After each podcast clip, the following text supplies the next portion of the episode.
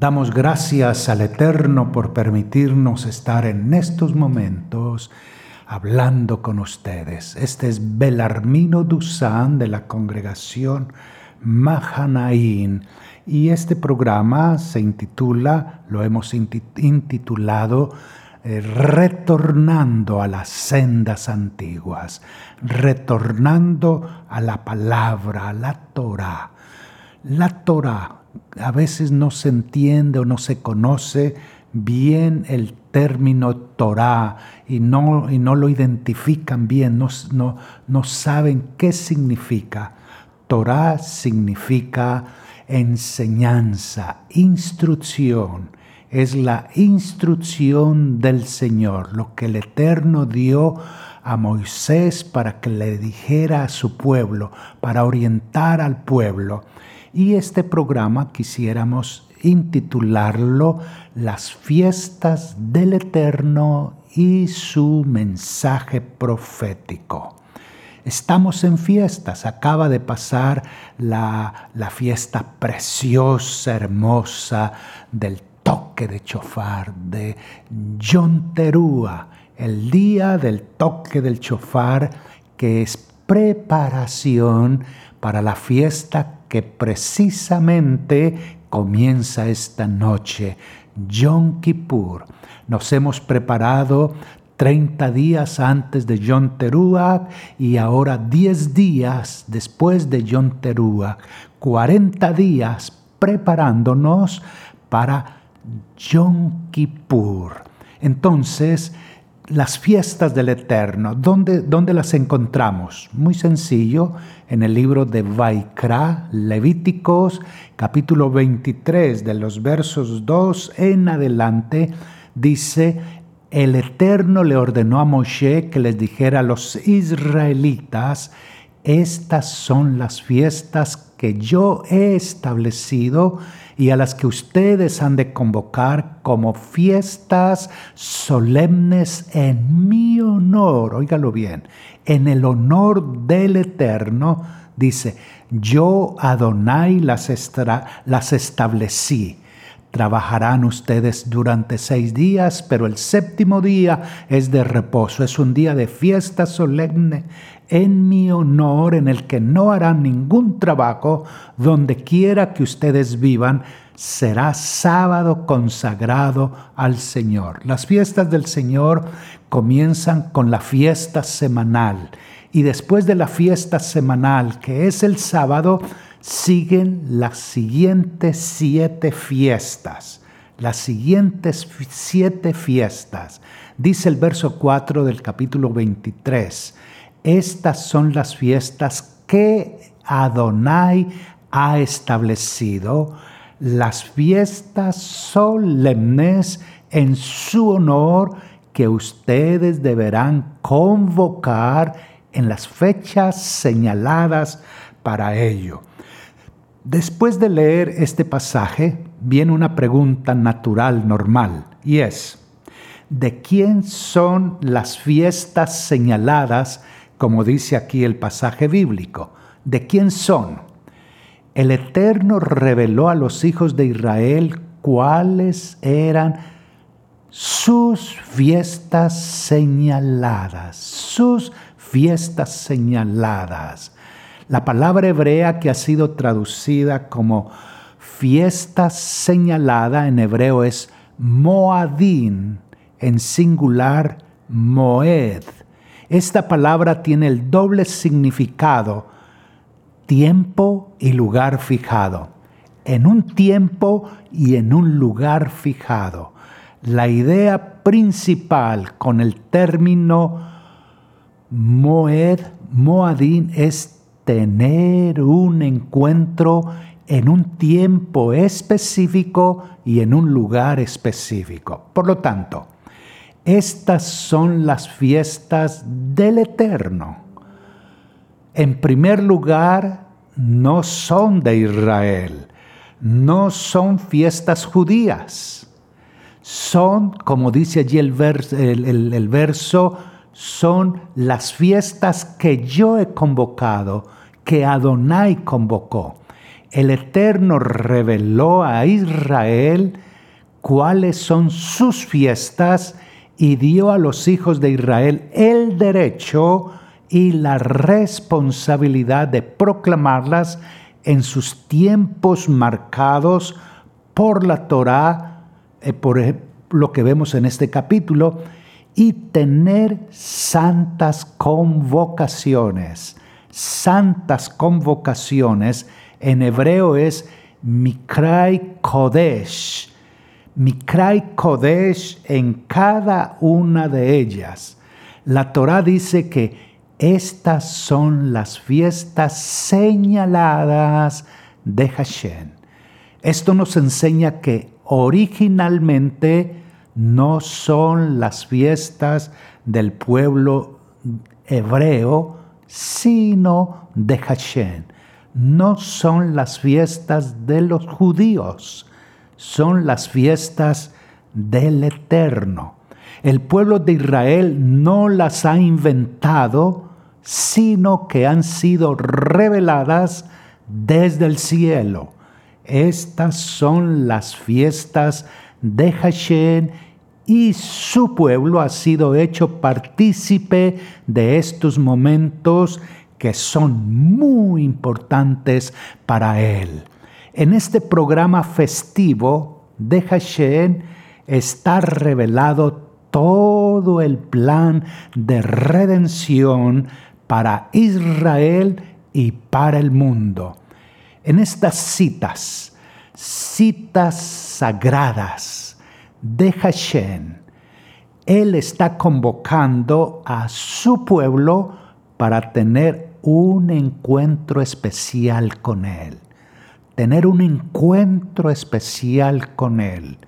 En estas citas, Él ha decidido revelar todo su programa profético mesiánico para la redención del hombre y toda la creación.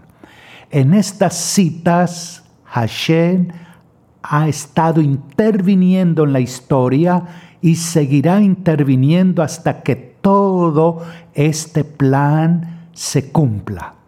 El Eterno no hace nada sin revelar su plan secreto a sus santos, a sus profetas, como está escrito en Amós. Amós 3:7 dice, ciertamente el Señor, Hashem, no hace nada sin revelar su secreto a sus siervos, los profetas, y por eso las fiestas de Él son secretos proféticos.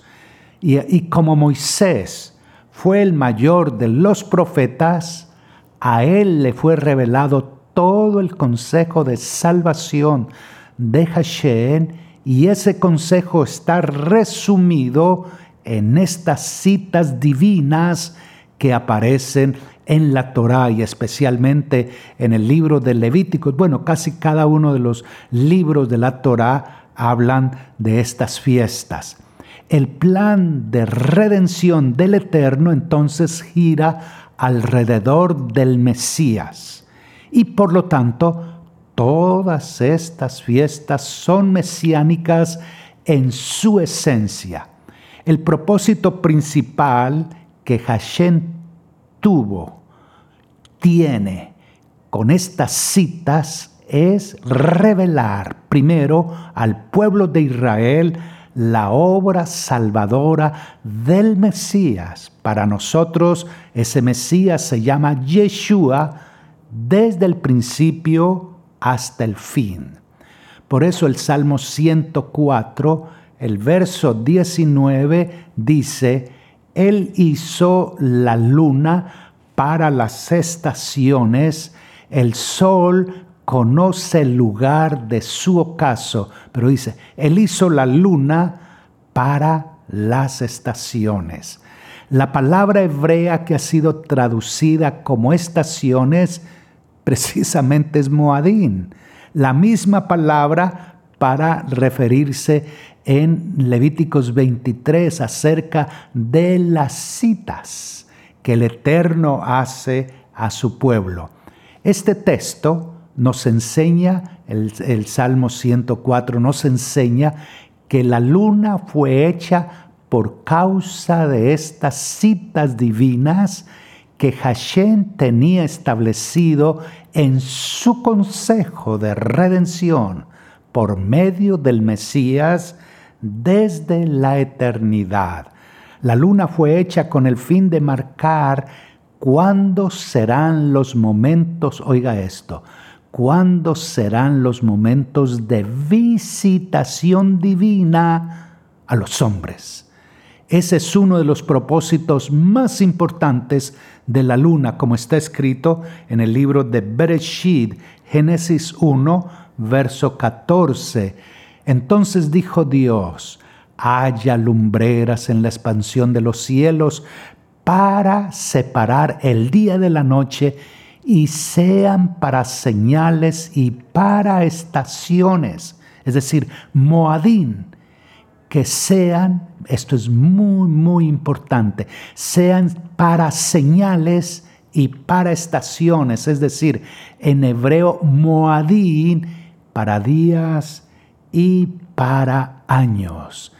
Entonces, el sol, la luna y las estrellas fueron hechas, entre otras cosas, decimos, para marcar los Moadín, los días y los años. Estos tres tipos de cuerpos celestiales son necesarios para establecer los Moadín, pero la luna predomina sobre el sol y las estrellas. ¿Por qué?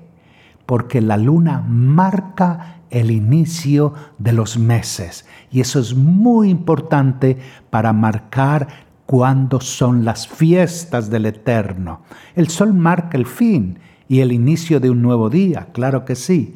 Con la caída del sol empieza un nuevo ciclo, un nuevo día, como está escrito, lo leemos muy bien en, en Bereshit, en Génesis 1.5. Fue la tarde y fue la mañana un día, fue la tarde y fue la mañana un día. La puesta del sol no es lo que marca el momento exacto del inicio del siguiente día, sino la aparición de las estrellas poco después de la puesta del sol. Cuando usted ve dos, tres, cuatro estrellitas, ya comenzó un nuevo día, un nuevo día. Entonces la luna, cuando decimos luna nueva, marca el inicio de los meses. Esta fiesta que pasó, John Terúa, era el primero de, de un mes, el séptimo mes. Y el primero del mes, luna nueva, al marcar el primer día de cada mes se sabe cuándo hay que celebrar las fiestas anuales que caen, cuándo caen las fiestas, las fiestas anuales del Eterno, en dos meses, el primer mes y el séptimo mes. Las fiestas del primer mes son fiestas para que hablan y marcan la obra redentora de Yeshua cuando Él vino por primera vez. Significa eh, eh, el, salvar, la salvación, que tiene que ver con Pesach, y Pesach comenzó allá en Egipto cuando vino la libertad, liberación del pueblo de Israel después de, más de 400 años de esclavitud, entonces eh, se vino Pesach, la muerte de los corderos para liberar, salvar a los primogénitos judíos, hebreos, y donde no había sangre en el dintel de la puerta, entonces moría el primogénito de esa casa. Entonces la primera fiesta tiene que ver con redención, con salvación. Después viene la fiesta de panes sin levadura y también la fiesta de los primeros frutos. Ahí van ya tres fiestas y la cuarta fiesta es la fiesta de Chabuot. Es la fiesta de la entrega de la Torah al tercer mes de, de, después de Pesach, al tercer mes viene Shavuot. Ahora, Shavuot no depende del primer día, de la luna nueva, de lo que se llama en hebreo Rosh Hodesh, cabeza del mes. No depende. Entonces, pero allí se cuenta bien el cómputo del Homer. Por lo tanto, hay solamente dos lunas nuevas decisivas para las fiestas anuales la luna nueva del primer mes, señalando el primer mes del año, Aviv o y la luna nueva del séptimo mes, que es el mes de Tisri. Entonces, en este capítulo 23 hay dos tipos de tiempos señalados. El Shabbat semanal, ¿sí? cada, cada semana cada semana hay una fiesta, la fiesta semanal, el séptimo día, el Shabbat semanal y están las fiestas anuales. Todas son del Eterno. Decimos entonces que en el primer mes hay cuatro fiestas. Cuatro fiestas. Digo, en el primer mes hay tres fiestas que son Pesach, que son primero frutos al tercer día y viene después eh, el día 14, que es Pesach, Pesach, que es el día 14. Entonces, después viene tres meses la fiesta de Shavuot, la fiesta de las semanas, la fiesta de las semanas. Por lo tanto, vienen después tres meses que es de mucho, de mucho calor, ¿sí? Después de Aviv, que es más o menos entre marzo o abril del año secular. Y eh, tres meses después, entre mayo y junio, viene eh, Shavuot, Pentecostés, la entrega de la Torah.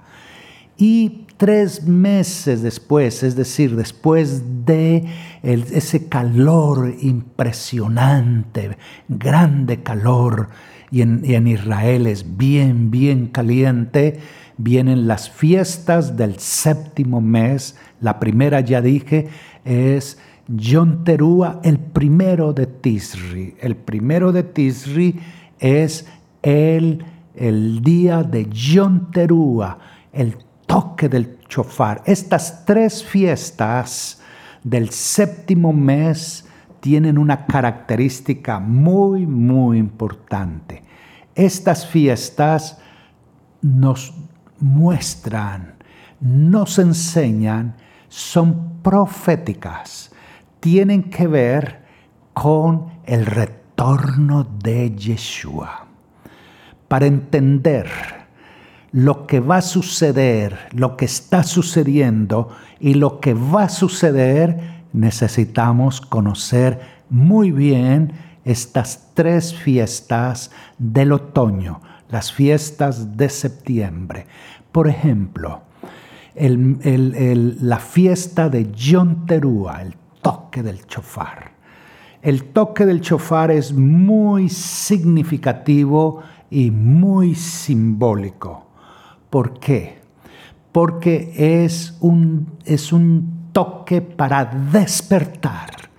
La Torah dice, la Biblia dice, despierta, despierta, tú que duermes, y levántate de entre los muertos y te alumbrará el Mesías, Mashiach, nuestro Señor. Despierta, despierta. Y eso es algo que está anunciado también desde, desde la Torá y a través de los profetas. ¿sí? Nos hablan de, de despertar. El séptimo mes, el primer día del mes, dice, tendrán día de reposo, un memorial al son de trompetas, una santa convocación. No harán ningún trabajo servil, pero presentarán una ofrenda encendida al Señor. ¿Qué es el secreto que hay en este, este primer día del mes séptimo. ¿Qué es el secreto? El primer día del séptimo mes es la fiesta bien misteriosa, pero muy, muy misteriosa. La Torá no da ninguna razón por la que hay que celebrarla como si hace con las otras fiestas. Es la fiesta que más nombre tiene en la tradición judía, pero al mismo tiempo es la menos mencionada en la Torá. Hay solo dos textos en toda la Torá que hablan de esta celebración. Este que es Baikra 23, Levítico 23 y el libro de Bamidbar, números 29, 1 al 6. Aunque la tradición dice que la celebración de la creación de Adán y de Eva fue a través de, de en un día como esto, es el cumpleaños del mundo, pero no es la razón que da para celebrar esta fiesta. También aprendemos de nuestros ancianos que es el día del juicio. Esto es bien, bien importante. Es el día del juicio cuando el Eterno juzga a todos según sus obras. El día del toque del chofar. Es el día del juicio, ¿sí? cuando se juzga todo según sus obras, pero la Torá no menciona nada de eso en relación con esta fiesta. Eso lo dicen son nuestros ancianos, nuestros sabios. De verdad, la Torá no nos da mucha luz sobre este evento. Entonces, ¿cómo es posible que el Eterno nos manda celebrar algo que no sabemos bien por qué? ¿Será que en ese día piensa hacer algo en el futuro y por eso nos quiere unidos en una santa convocación para que estemos alertas y así podamos percibir lo que va a suceder? ¿Será eso? Es la única fiesta anual que no se sabe ni el día ni la hora. Oiga esto, es la única fiesta que no se sabe ni el día ni la hora cuándo va a ser celebrada, porque en los tiempos, cuando en el segundo templo estaba en pie, no se regía por un calendario fijo como hoy en día, sino era por la luna. Por lo tanto, tenían que proclamar esta fiesta al ver la luna nueva y por eso no se sabía ni el día ni la hora cuando se tenía que tocar el chofar, es decir, el cuerno. Entonces, en las escrituras de los emisarios del Mesías, es decir, en los escritos apostólicos, hay muchas expresiones en los escritos mesiánicos que hablan de este día en una manera bien simbólica. Al encontrar expresiones como despierta tú que duermes, nadie sabe el día ni la hora, en un abrir y cerrar de ojos, la trompeta final, al sonar de la gran trompeta, una gran voz como de trompeta, una puerta abierta en el cielo, uno sentado en el trono, los libros fueron abiertos, como un ladrón en la noche, sabemos que se está hablando de este día muy, muy especial, juntando toda la información sobre esta celebración, solo se puede llegar a una conclusión.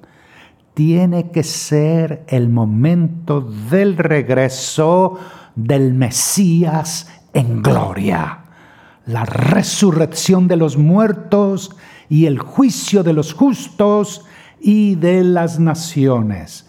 Esto es un gran secreto. Por lo tanto, dice, estas son las fiestas señaladas de Adonai que proclamarán como santas convocaciones. Entonces, ¿qué es lo más importante en las fiestas señaladas? Lo más importante es, en primer lugar, es presentar sacrificios al Eterno. No se puede entrar, llegar con las manos vacías. Necesitamos primero sacrificar, luego lo demás es, primero es el sacrificio. Para presentar, para presentarnos en las fiestas necesitamos llegar con las manos llenas.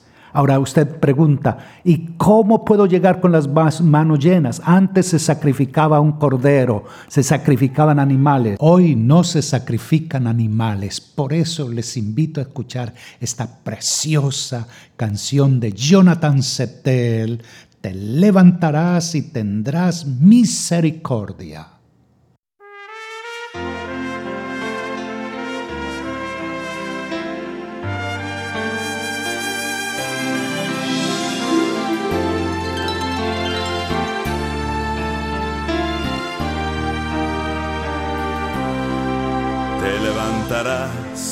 tendrás piedad de Sión,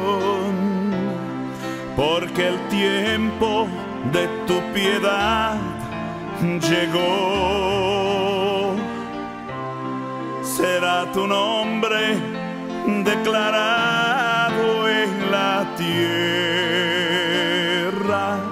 Levántate y ten piedad Oh Señor, ten piedad, porque el tiempo de tu perdón llegó.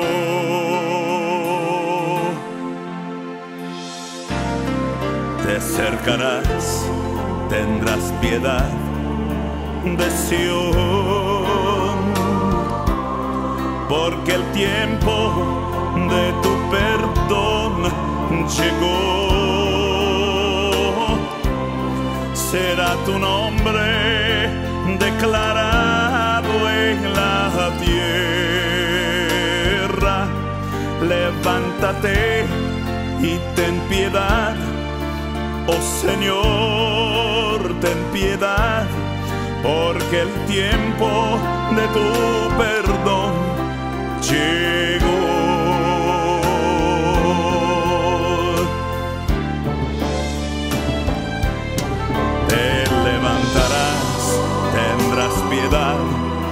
de Sion,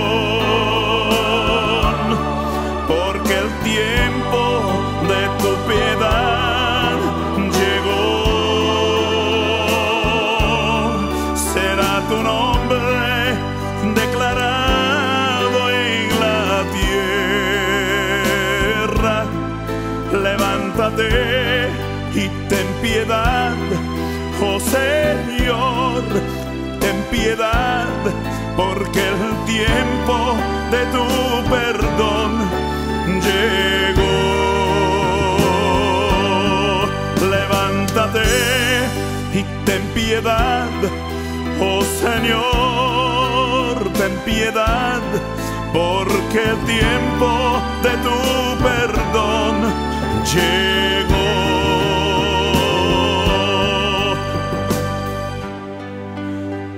Porque el tiempo de tu perdón llegó.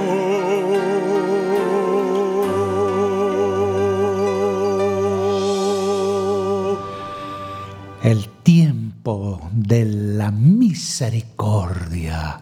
Estamos hablando del perdón. Gracias al Eterno por una persona como Jonathan Setel, esa voz preciosa y esta canción linda de la misericordia del Eterno, del perdón. Estamos hablando de las fiestas del Eterno, las fiestas que Él convoca y, y hoy comienza precisamente esta tarde, esta noche, comienza la séptima fiesta en el calendario hebreo. Dice Baikral, Levíticos 23, 27 al 32, el día 10 del mes séptimo es el día del perdón. Celebrarán una fiesta solemne en honor a Donai y ayunarán y le presentarán ofrendas por fuego. En ese día no harán ningún tipo de trabajo porque es el día del perdón cuando se hace expiación por ustedes ante el Señor su Elohim. Y aquí es bien fuerte, cualquiera que no observe el ayuno será eliminado de su pueblo. Si alguien hace algún trabajo en ese día, yo mismo, dice el Señor, lo eliminaré de su pueblo. Por tanto, no harán ustedes ningún trabajo. Este será un estatuto perpetuo para todos sus descendientes donde quiera que habiten.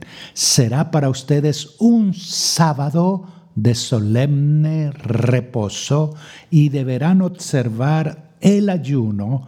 Este sábado lo observarán desde la tarde del día 9 del mes hasta la tarde siguiente. ¿Qué es Yom Kippur? ¿Qué es Yom Kippur?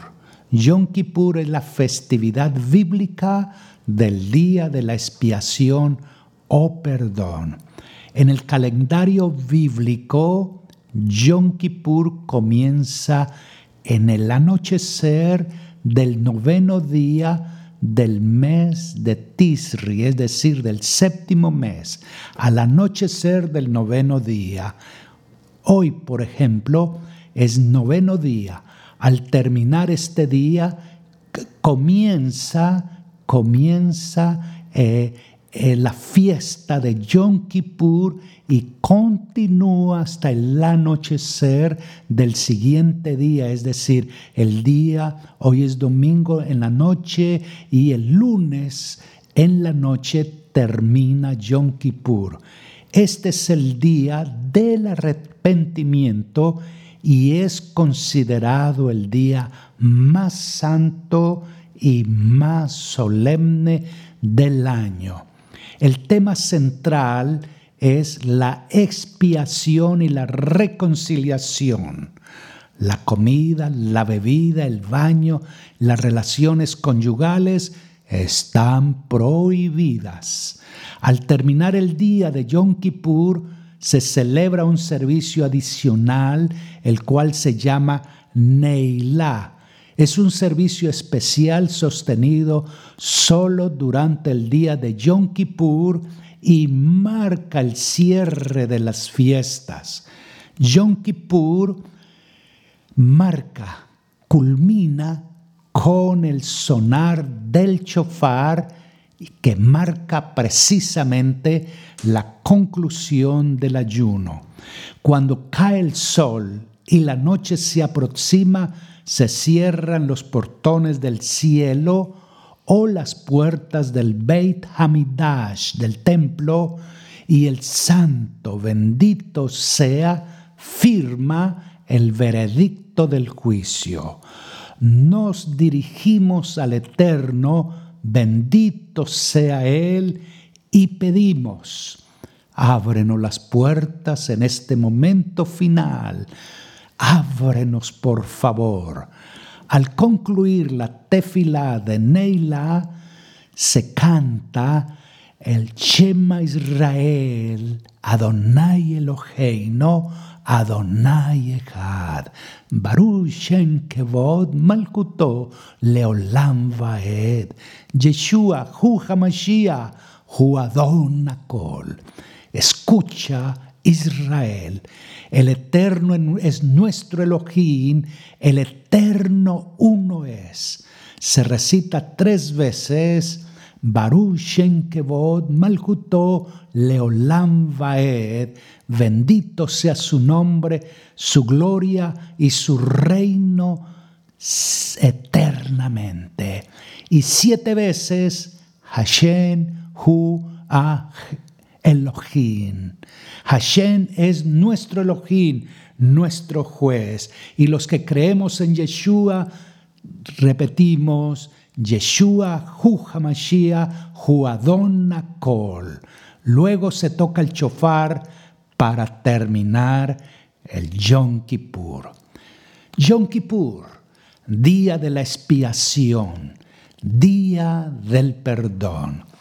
Levíticos 16, 29 dice, el día 10 del mes séptimo ayunarán y no realizarán ningún tipo de trabajo.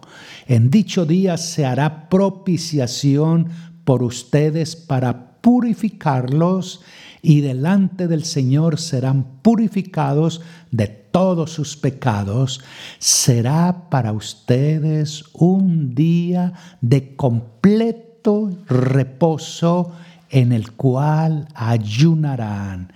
Es un estatuto perpetuo. En Devarim 32 dice, alégrense naciones con el pueblo de Dios.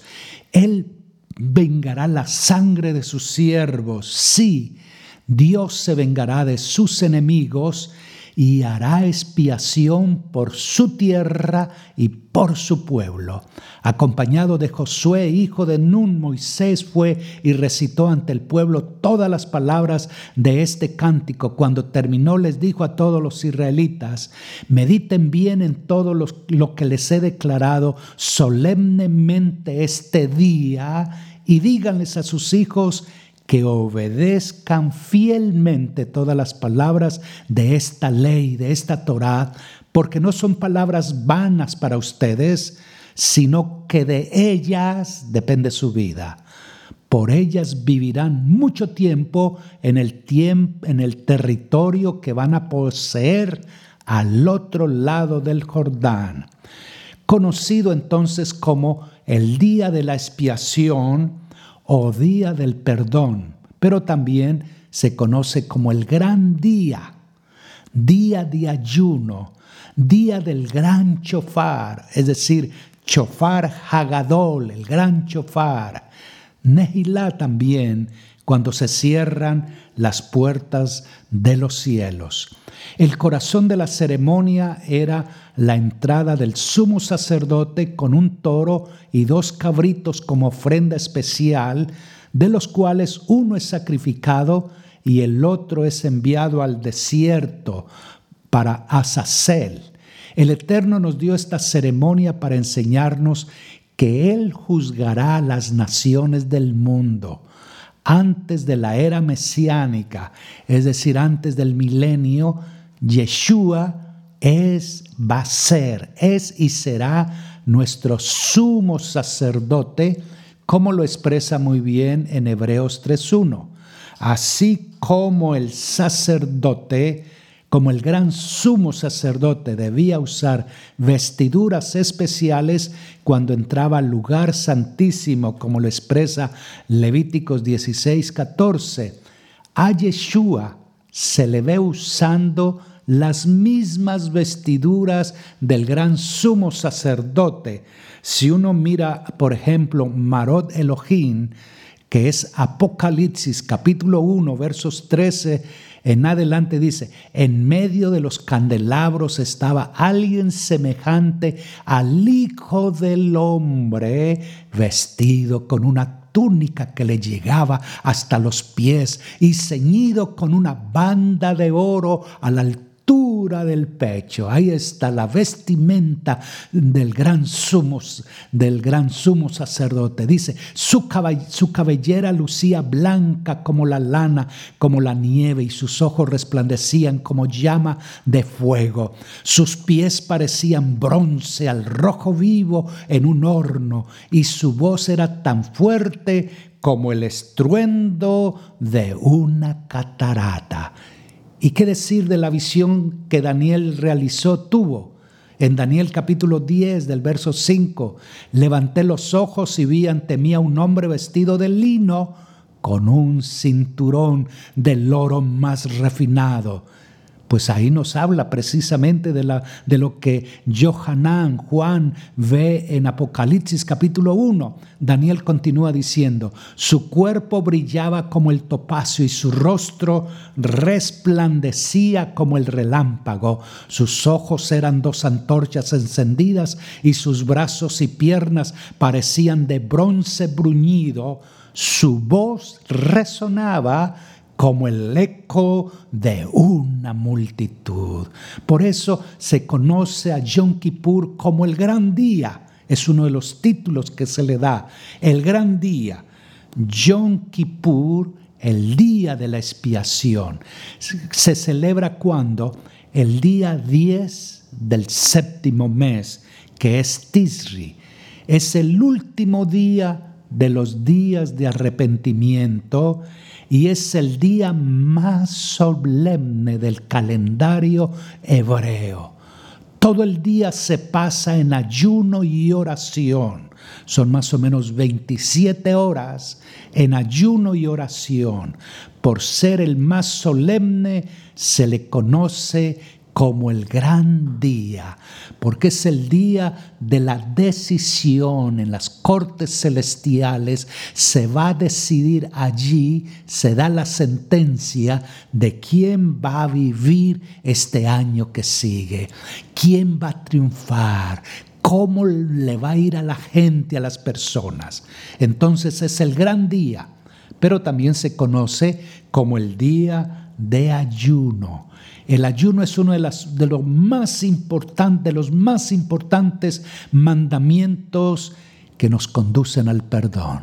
El ayuno. Levíticos 16, versos 29 dice, el día 10 del mes séptimo ayunarán y no realizarán ningún tipo de trabajo. En dicho día se hará propiciación por ustedes para purificarlos y delante del Señor serán purificados de todos sus pecados. Será para ustedes un día de completo reposo en el cual ayunarán. Es un estatuto perpetuo. Levíticos 23, 27 dice, el día 10 del mes séptimo es el día del perdón celebrarán una fiesta solemne en honor de Adonai, ayunarán y le presentarán ofrendas por fuego, y eso es ratificado en el libro de Bamidbar, números 29, 7. El día 10 del mes séptimo celebrarás una fiesta solemne. En ese día se ayunará y nadie realizará ningún tipo de trabajo. Entonces es ayuno día de proclamación de ayuno. ¿Ayuno para qué? Número uno, para confesar los pecados a Elohim, pedir perdón, confesando los pecados al Eterno, disponernos para pedir perdón al Eterno, pero también disponernos para pedir perdón a las personas que hemos ofendido. Pedir perdón a las personas que hemos ofendido. También nos disponemos, ya si pedimos perdón, nos disponemos a perdonar a quienes tengamos que perdonar. No solamente pedir perdón, sino perdonar a quienes tengamos que perdonar. Pedir perdón no es fácil.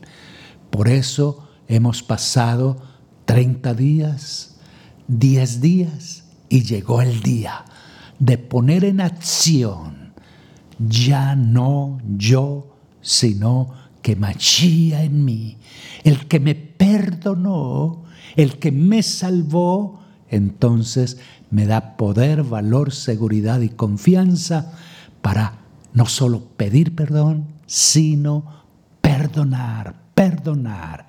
Pero también es un tiempo grande para pedir por la salvación, la salvación de Israel y de todos los pueblos.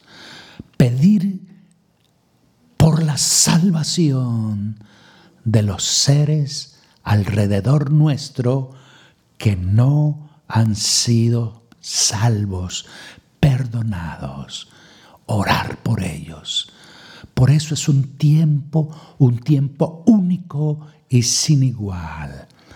¿Por qué? Porque hay un virus, un virus que ha matado, que mata y continúa matando ese virus se llama Avon, Avon, Avon. ¿Qué es Avon? Es pecado. Pecado es desobediencia, rebeldía, no sujeción, no estar bajo cobertura, estar sin cobertura, separación. Por lo tanto, necesitamos, necesitamos pedir perdón, necesitamos movernos en obediencia, romper con la rebeldía, romper con todas esas cadenas que oprimen. Entonces es el día, el día de esperanza, el día en que ya no vamos a seguir viviendo nuestra vida natural de no perdonar. Pero también es el día del gran chofar. El gran chofar, hablábamos de Yom claro que lo es, pero es en Yom Kippur, cuando la gran el gran chofar, la gran trompeta, conocida como el chofar Hagadol, es sonada. Es en Yom Kippur, cuando el chofar Hagadol es sonado. Y eso nos da referencia. Isaías, por ejemplo, el profeta Isaías. En Isaías 27, 13 dice, en aquel día sonará el gran chofar la gran trompeta, el chofar, los que fueron llevados a Siria y los que fueron desterrados a Egipto vendrán y adorarán a Adonai sobre el monte santo en Jerusalén. Mateo 24, 31 dice, y al sonido del gran chofar Hagadol, de la gran trompeta, del gran chofar Hagadol, mandará a sus ángeles, oiga esto, lo que habla Mateo 24, mandará a sus ángeles y reunirán a los de los cuatro vientos a los elegidos de un extremo al otro del cielo. ¿Por qué? Porque cinco días después de Yom Kippur comienza la fiesta de las naciones. La fiesta de las naciones, que es la fiesta de los tabernáculos, la fiesta poderosa y preciosa. Volviendo al gran chofar, dice Primera de Corintios capítulo 15, verso 52, en un instante en un abrir y cerrar de ojos al toque final del chofar. Al toque final del chofar, pues sonará el chofar y los muertos resucitarán con un cuerpo incorruptible. Primera de Tesalonicenses 4:16 dice, el Señor mismo descenderá del, del cielo con voz de mando, con voz de arcángel y con chofar de Dios, y los muertos en Machía resucitarán primero. ¿Estás preparado para continuar ahora conmemorando, celebrando la fiesta de Yom Kippur? Espero que así sea. ¿Tienes preguntas, dudas? Este es Belarmino de Usán, mi número telefónico es 305-610-4383 y somos la congregación Mahanaim. Chalón, chalón y Yom Kippur Haxamea.